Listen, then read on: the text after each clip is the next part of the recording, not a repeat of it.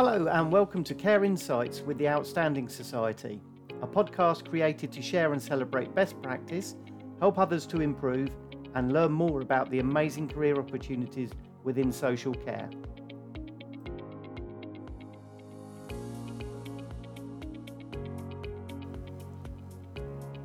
Zoe is joined by her fellow Outstanding Society Director and Operations Director of Stow Healthcare, Ruth French, and Mei Ling Huang, social care lawyer and partner at RWK Goodman. In this episode, we discuss duty of candour.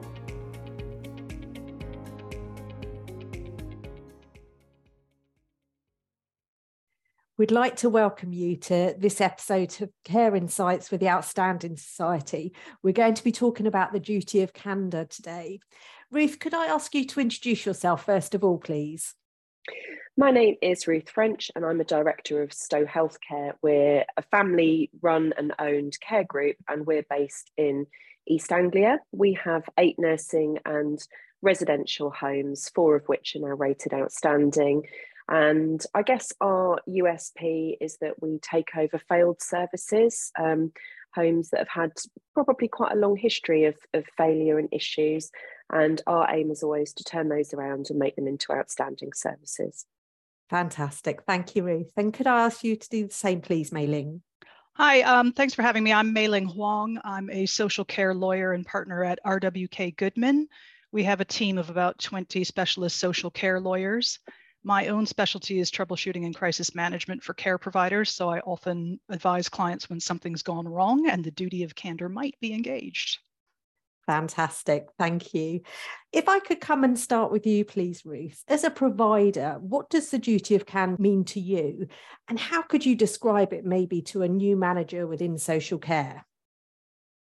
Okay, so I think the duty of candour is something that in in any realm of health and social care, we all need to feel comfortable and confident about because in the world that we operate, sometimes things go wrong.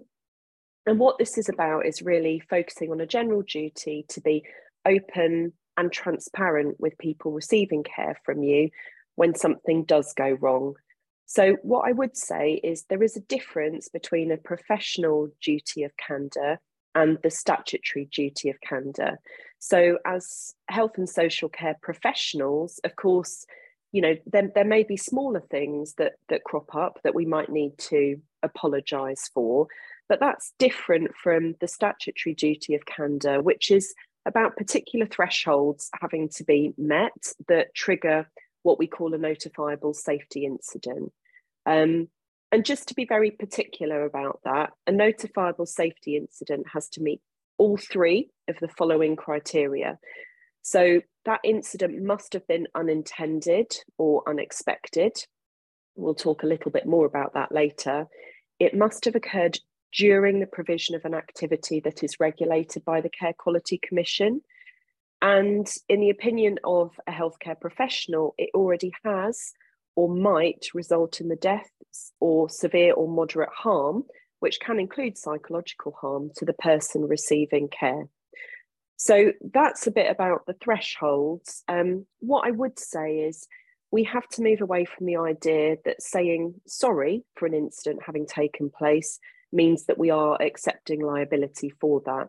And the guidance from the CQC is very clear about that often it's very likely that there's nothing that could or should have been done to stop an incident happening. But that doesn't mean we can't express regret that something has happened. And also, most importantly, look at lessons that we can learn to potentially stop something like that happening again in the future.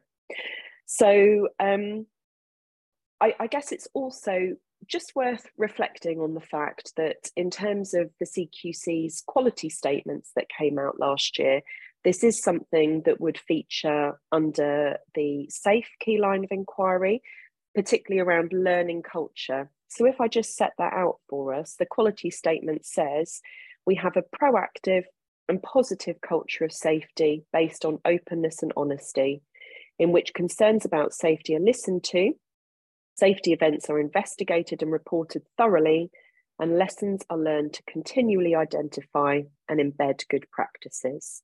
So I think that probably sets the scene for us on what duty of candour is and why it's important to us. That was a really interesting insight for providers. As you say, there are some grey areas that, that we'll be discussing later on. But Mei-ling, can I come over to you now to provide some history around the duty of candour from a legal point of view in social care and how, th- how you've seen things change over the years, please? Sure. Um, so the duty of candor was implemented in social care in 2015, and it's found in Regulation 20. Um, it, to, for the, for those of you with services in Wales, it hasn't yet been implemented in Wales, but will be implemented uh, in 2023 for NHS, the NHS and in April 2024 for private providers. So watch this space. Um, the, the background's quite interesting. It actually arose out of cases where there there were there was a lack of transparency behind what happened to patients so the first case that is usually mentioned was that of a 10-year-old boy called Robbie Powell who had Addison's disease. And he died very sadly in 1990 due to medical negligence. And his father, his parents have told the story quite powerfully of how the doctors who were in charge of his care falsified his medical records and managed to evade liability for his death. So Robbie's parents pursued the case through the courts all the way to the European Court of Human Rights. And unfortunately for them, uh, the European Court said that the law at the time was that doctors had no duty to give parents of a child who died as a result of their negligence a truthful account of the circumstances of the death, nor even to refrain from deliberately falsifying records. So I think we'll probably all agree that that is really shocking set of circumstances. Um, the good news is that this sad case started the ball rolling on a move towards more transparency. And in 1998, the GMC changed its guidelines to ensure that doctors were aware of their obligation to tell people the truth. And that's what Ruth was alluding to previously and what CQC referred to as the professional duty of candor. Um, the other thing that prompted the duty of candor to be made into law, um, as it is in Regulation 20, was the mid staff scandal. So that was a situation where many people may have died as the result of poor care at Stafford Hospital. And there was an inquiry afterwards called the Francis Inquiry that found that there had been a defensive attitude and a culture of secrecy at that hospital. And patients and families had raised concerns, but they weren't taken seriously, and everything was just kind of brushed under the carpet. So following on from the, the, the Francis inquiry into, into mid-staffs, the statutory duty of candor was created. And, um, you know, I can remember, historically, I can remember when it was implemented for social care. And I can remember being concerned about the fact that it might affect providers' liability for incidents uh, because it, it, sort of potentially created this sort of conflict um, between being sort of defending yourself, but also being candid about things because it, re- requires this apology. Um, and as Ruth has said, eventually um, there was clarification and it was decided uh, that an apology would not constitute an admission of liability, which then made it easier for providers to be able to you know breathe a sigh of relief and and actually comply with the duty of candor without fear of repercussions um, we talked about already the professional duty of candor, which is the, the, the, the, thing required by professional ethics and governed by bodies like the GMC and MNC, NMC. Then there's the statutory duty of candor, which is set out in um, Regulation 20, and that requires you to take a certain number of steps when there's a notifiable safety incident. I think that uh, we'll, we'll, we'll talk about this a little bit further uh, going forward. But I, I would like to focus more on the creation of a positive culture and how the duty of candor can actually help people move towards more outstanding practice. Fantastic. Th- thank you very much for that oversight as well. And and I want to come back to you, Ruth, because we said about grey areas, um, and I know with, with, the regulations changing last year, um, you were still confused about as a provider about what it actually meant. Could you tell us about the responses that you got from CQC and maybe give us some examples of actually how you could clarify what, what that actually means in practice? Yeah, I think the wording that had always left me a little bit unsure was the first of those three criteria that had to be met, which was that a notifiable safety incident must have been unintended or um, unexpected. Well, of course, the truth is, it would probably be quite unusual for something that's gone wrong not to have, or to have been expected or to have been intended. And this always confused me. Well, clearly, I wasn't the only person who was confused by this because some consultation did happen around this wording, and CQC altered their guidance and reissued it last year. So, in June last year, they updated that guidance to clarify how the term unexpected or unintended should be applied to decide if something actually qualified for that notable safety incident or not. Um, and what CQC have said around this is that the interpretation around those words unexpected or unintended um, should should be an incident that arises during the course of a regulated activity rather than being the outcome of the incident. Well, what does all of that mean? Because what I was looking at was, um, for example, um, someone in one of our care homes who mobilised independently in accordance with their care plan, had capacity, um, was walking around their room as they normally did, and they fell and they fractured their hip. So I'm thinking, well, obviously we didn't intend or we didn't expect them to fall. And it felt like all of the other thresholds had also been met. So in the past, I would have reported that as a duty of candour incident and would have gone through all of those appropriate steps and processes that we'll talk about in a moment. However, I just thought I think I need to seek some further clarification from CQC around this because I don't know if this really counts or not. Um, and actually, the advice that came back from CQC was really helpful in this context. Um, and although I think it's absolutely right to say you have to judge every single incident on its merits, you do have to examine this very closely you cannot just say, well, person A fell and we didn't report it, therefore we won't report person B either, because the circumstances around that might be quite different. Um, but the advice that I received was that this incident was unlikely to meet the criteria for a statutory duty of candour. Um, and that's because there was nothing in this case to, to indicate that something happened in the course of care and treatment that was unintended or unexpected. So, because this person had capacity, it was clearly set out in their care plan that their goal was to be able to mobilise freely and independently, whether that was in their room, whether it was in the communal areas or grounds of the home. It was very clear that staff were not expected to be there to support them. They had any appropriate walking aids that they needed, and therefore, the, the care plan was being clearly followed. The goals of the, um, the person we cared for were clearly set out.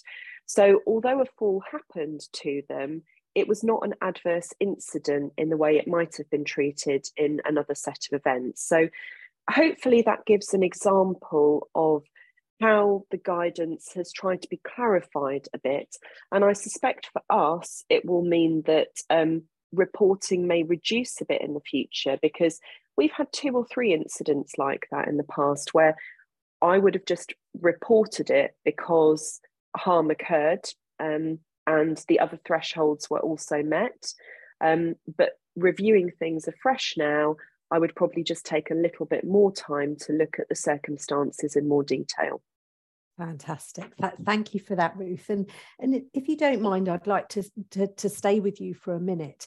In terms of evidence, what would you advise providers? Because would you would you evidence that somehow in terms of we've considered whether this was um, reportable um, under duty of candour and how would you show that to the CQC to show that you've actually thought about it? So what we do is, um, and this is something we've really been focusing on over the last couple of years, I think it is very important that everyone in um, the senior management team understands what their obligations are under the statutory duty of candour. And it can, on the face of it, seem quite complex. Um, I don't think it is when you when you really get into it, but it may be helpful to think about whether any training is needed for the team around that. Um, what we have felt has been really helpful is just having complete transparency around this. So we discuss any potential duty of candour incidents every single week at our weekly management meeting because I don't want anything to kind of slip under that could potentially trigger this. So we talk about uh, in our weekly meetings any safeguardings that have arisen. And in, in that meeting, we will look at is there anything in that safeguarding that we've reported that could potentially trigger duty of candour? And that gives us the chance to discuss that openly because what I don't want to do is find out a month down the line that an incident has occurred that I wasn't aware of. And, you know, we're, we're a provider now with eight homes, so I may not be aware of everything on the day that it happens. But let's deal with that as soon as we can to make sure that we are following all of the appropriate processes. Do make sure that you've got a policy in place that sets out for your team the process that has to be followed if a potential duty of candour incident happens. So make sure you've you've looked at the CQC guidance, you've reflected that in your policy. I've also found it really helpful to have template letters in there because we like to ensure that if we are commencing an investigation that the person concerned and or their next of kin is aware of that and we are looking to see whether it meets the criteria for um, a, statutory duty of candour process um, and to help them understand what that investigation will comprise of and what part they can play in that. And then we also have a template letter that can go to go out to them afterwards to say what our findings are. So I think we need to do as much as we can to help our management teams to make sure that they've got the tools in place to conduct this process professionally and thoroughly. Um, so we've got training, we've got policies, um, we've got template letters. Think about what an investigation needs to comprise of, um, because it isn't just about what that person's care plan suggested. There might be other things that you want to look at in terms of an investigation. It might be medication records, it might be a call bell audit, there might be lots of things that you want to look at statements from staff about what happened at the time, your accident and incident reporting. So, think about all of those elements and how you can pull that into a really solid investigation because sometimes that you might reflect on that and say, we couldn't have done anything differently. But another time, you might look at it and say, there are definite lessons we can take away from that. And as Mei Ling said earlier, it's all about a constant culture of openness, transparency, learning from when things go wrong, because people shouldn't be afraid of admitting when things have gone wrong. I think what's most important, and in my experience, what um, the CQC want to see is the lessons we've learned from that, how we've shared those with our teams. And if you can reflect that appropriately, record it. So um, you know you're able to show your inspectors what you've taken forward from that incident um, that's really important. And then finally what i would say is just think about how you present all of that paperwork. So for our services we've chosen to have a specific duty of candour folder in every home.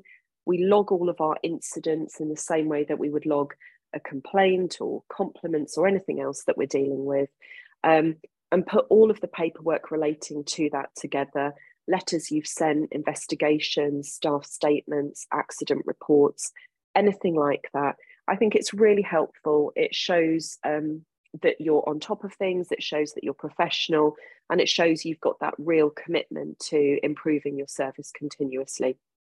Fantastic. Thank you very much, Ruth. And, and I'd like to come back to you now, Mei Ling, please. I know that we've heard heard from Ruth about actually what what might not be reportable, but could you give us some examples of of what you would expect to be reported to the CQC and the trends that we're seeing within the CQC at the moment, please? Sure. Um, well, I, th- I think that uh, it can be difficult to determine what is reportable and what isn't reportable. And if you're in doubt, do have a good hard think about it, but also you can always ask, right? You can always ask CQC whether whether they think this is something that needs to be reportable. And I, I have seen them get that wrong previously in the first instance. They've got it, they've got it wrong. Um, and and then they've come back later and said no it is reportable so even they don't always know you know what the answer is um, in terms of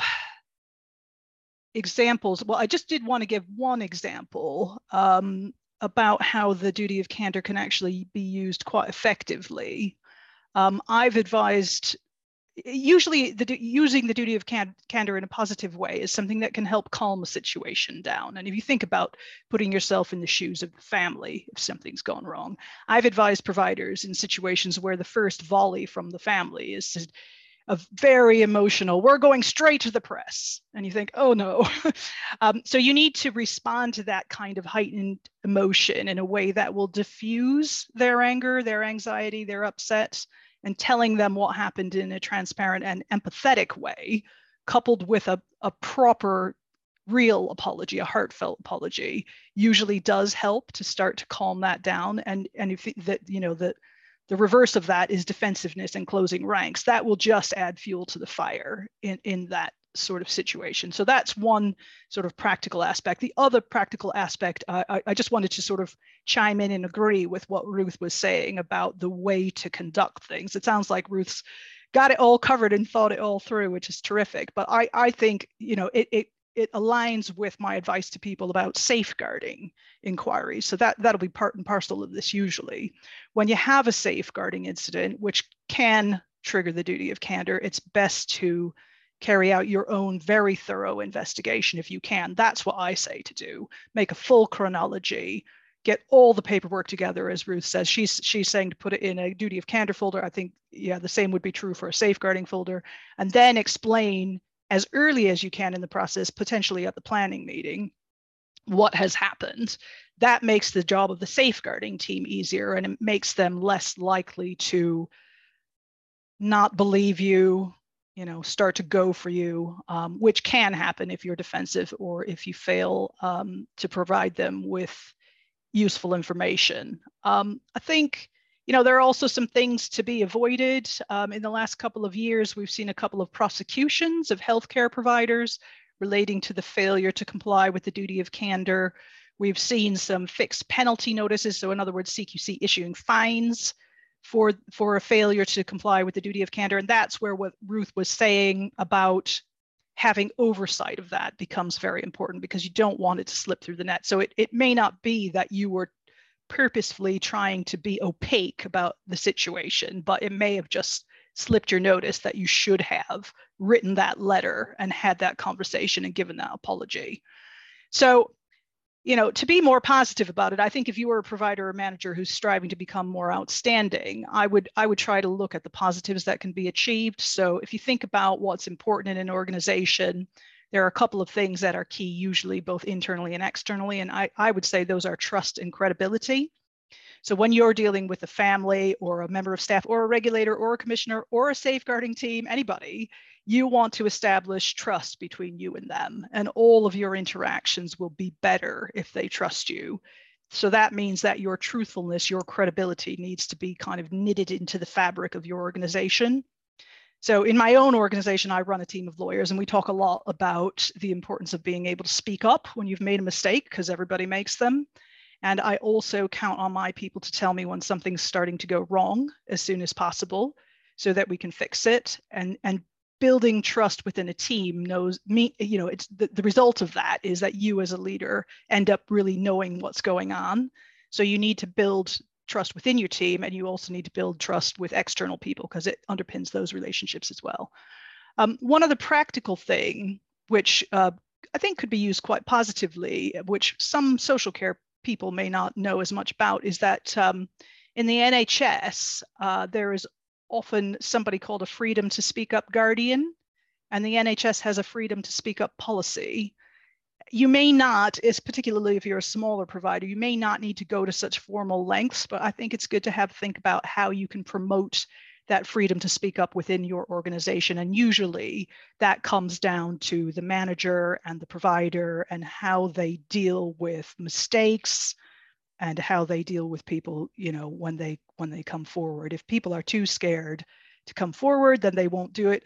I, I, I will I will steal an example from uh, a, a leadership book that I was reading the other day by a guy called John Amaechi, who who talked about President Trump coming out of Air Force One, trailing a piece of uh, toilet paper on his shoe, and all these people were around him. There were about twelve people around him, Secret Service, his secretaries, you know, whoever, and nobody told him. And he comes waltzing out, and he's got this piece of toilet paper, you know, trailing from his shoe, and all the world's cameras are on him, and nobody told him. That is what you want to avoid. That to me is a you know that's a culture of fear right that's potentially or or you know maybe just maybe just the case that they didn't like him but um, nobody bothered to tell him so you know that that's a sort of comic example i suppose but what we want is we want people to say oh by the way you know there is this issue right and and and that will sort of strengthen you and strengthen your presentation to everybody in your relationships Fantastic. thanks, Mei-ling. And I, th- I think I'll always remember that now. And um, and Ruth, I'm, I'm I'm sure if you had a bit of toilet paper on your shoe, I'm sure that your teams would w- would tell you. And I think that's that's such an important point actually about about the culture and it not being a blame culture. And and Ruth, could I ask you, how do you how do you promote that within your organization? Because we do want people to be open honest and transparent and feel comfortable with coming forward. So how do you make that a priority within your organization? I always think it's very much about um, that positive leadership that is very visible in your home and um, it's around people knowing what your standards and expectations are when you're not in the room. They still know how you would want it done. They still know what the expectations are and that feeling that you don't you shouldn't have to be there all of the time watching over people if you've instilled that confidence in your team to be able to put their hand up when things go wrong because they know that they'll be listened to and they know that you want to do something positive to make sure that things can't go wrong um, the next time. So, yeah, I guess it's how to influence the room when you're not in the room. Think about making sure that your culture and values are shared throughout your team and that your staff are really embodying what your organization's morals, ethics, values are. Fantastic. Thank thank you, Ruth. And if I could ask you, Ruth, to just to just to finish up from your point of view around if you were to advise a provider what to do if they thought actually our team isn't aware of the duty of candor, what what would you advise them? What would that be their starting point? I don't think you need to overcomplicate this. You know, not every single member of your team needs to know every word of the CQC's guidance on the duty of candor. I think it's really helpful for people to understand what candor is, um, the principles of being open and transparent um, around the smallest things, because we're we're not we're not dealing with the biggest things every day. It's the smallest things, and making sure that people feel confident to admit if they've done something wrong, even if if that was I was supposed to go and do a turn on that person and I was an hour late. You know, that's it's just about making sure that we get the small things right so that if a big thing does happen, people have still got the confidence then to um, be able to deal with that properly. So don't overcomplicate it for your team. If you're the home manager or if you're the provider, you need to know what your duties are. Just try and instill the values in your team of being able to um, be open, transparent, honest with those that you are caring for, and their loved ones. And then I think you'll be on the right track. Fantastic. Thank you, Ruth. And Mei-ling, if I can come to you, what would you advise somebody to do if they were thinking, we don't know whether this is notifiable or not? What would you advise them to do in that situation? Well, I think the first thing is read the guidance um, because it is quite long and it's actually it's it's it's it's actually improved, I think, to to some degree. Um, and and then I would uh, also just ask CQC what their advice is, and as I said earlier, they they don't always get it right. Um, and then if if there isn't a clear answer, I would probably go ahead and do it anyway because it's not it, there's no harm in it really if if um, if you over report to to a small degree i don't i'm you know i'm not advocating reporting everything all the time which is what some people do because they become afraid that they're going to get whacked if they don't do that but i but i do think if in doubt probably do it and that's a safer route and it has other benefits as well as we've discussed with you know creating a better relationship with the, the person concerned, the family members, and other people outside of your organization. And um, yeah, I think it it it, it shows. Uh, it, it also demonstrates your leadership in that respect, as um, Ruth was saying. You know that people need to know what's expected.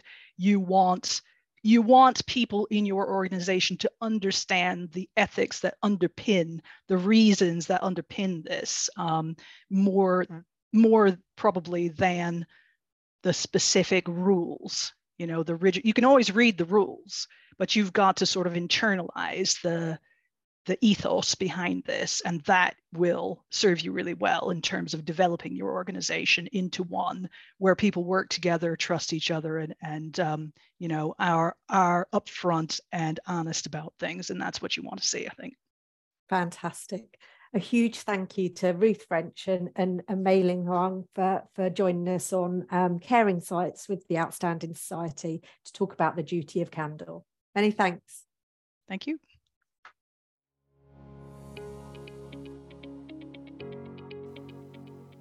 The Outstanding Society is a community interest company. It's free to join and is open to everyone. You don't need to have an outstanding rating to be a member.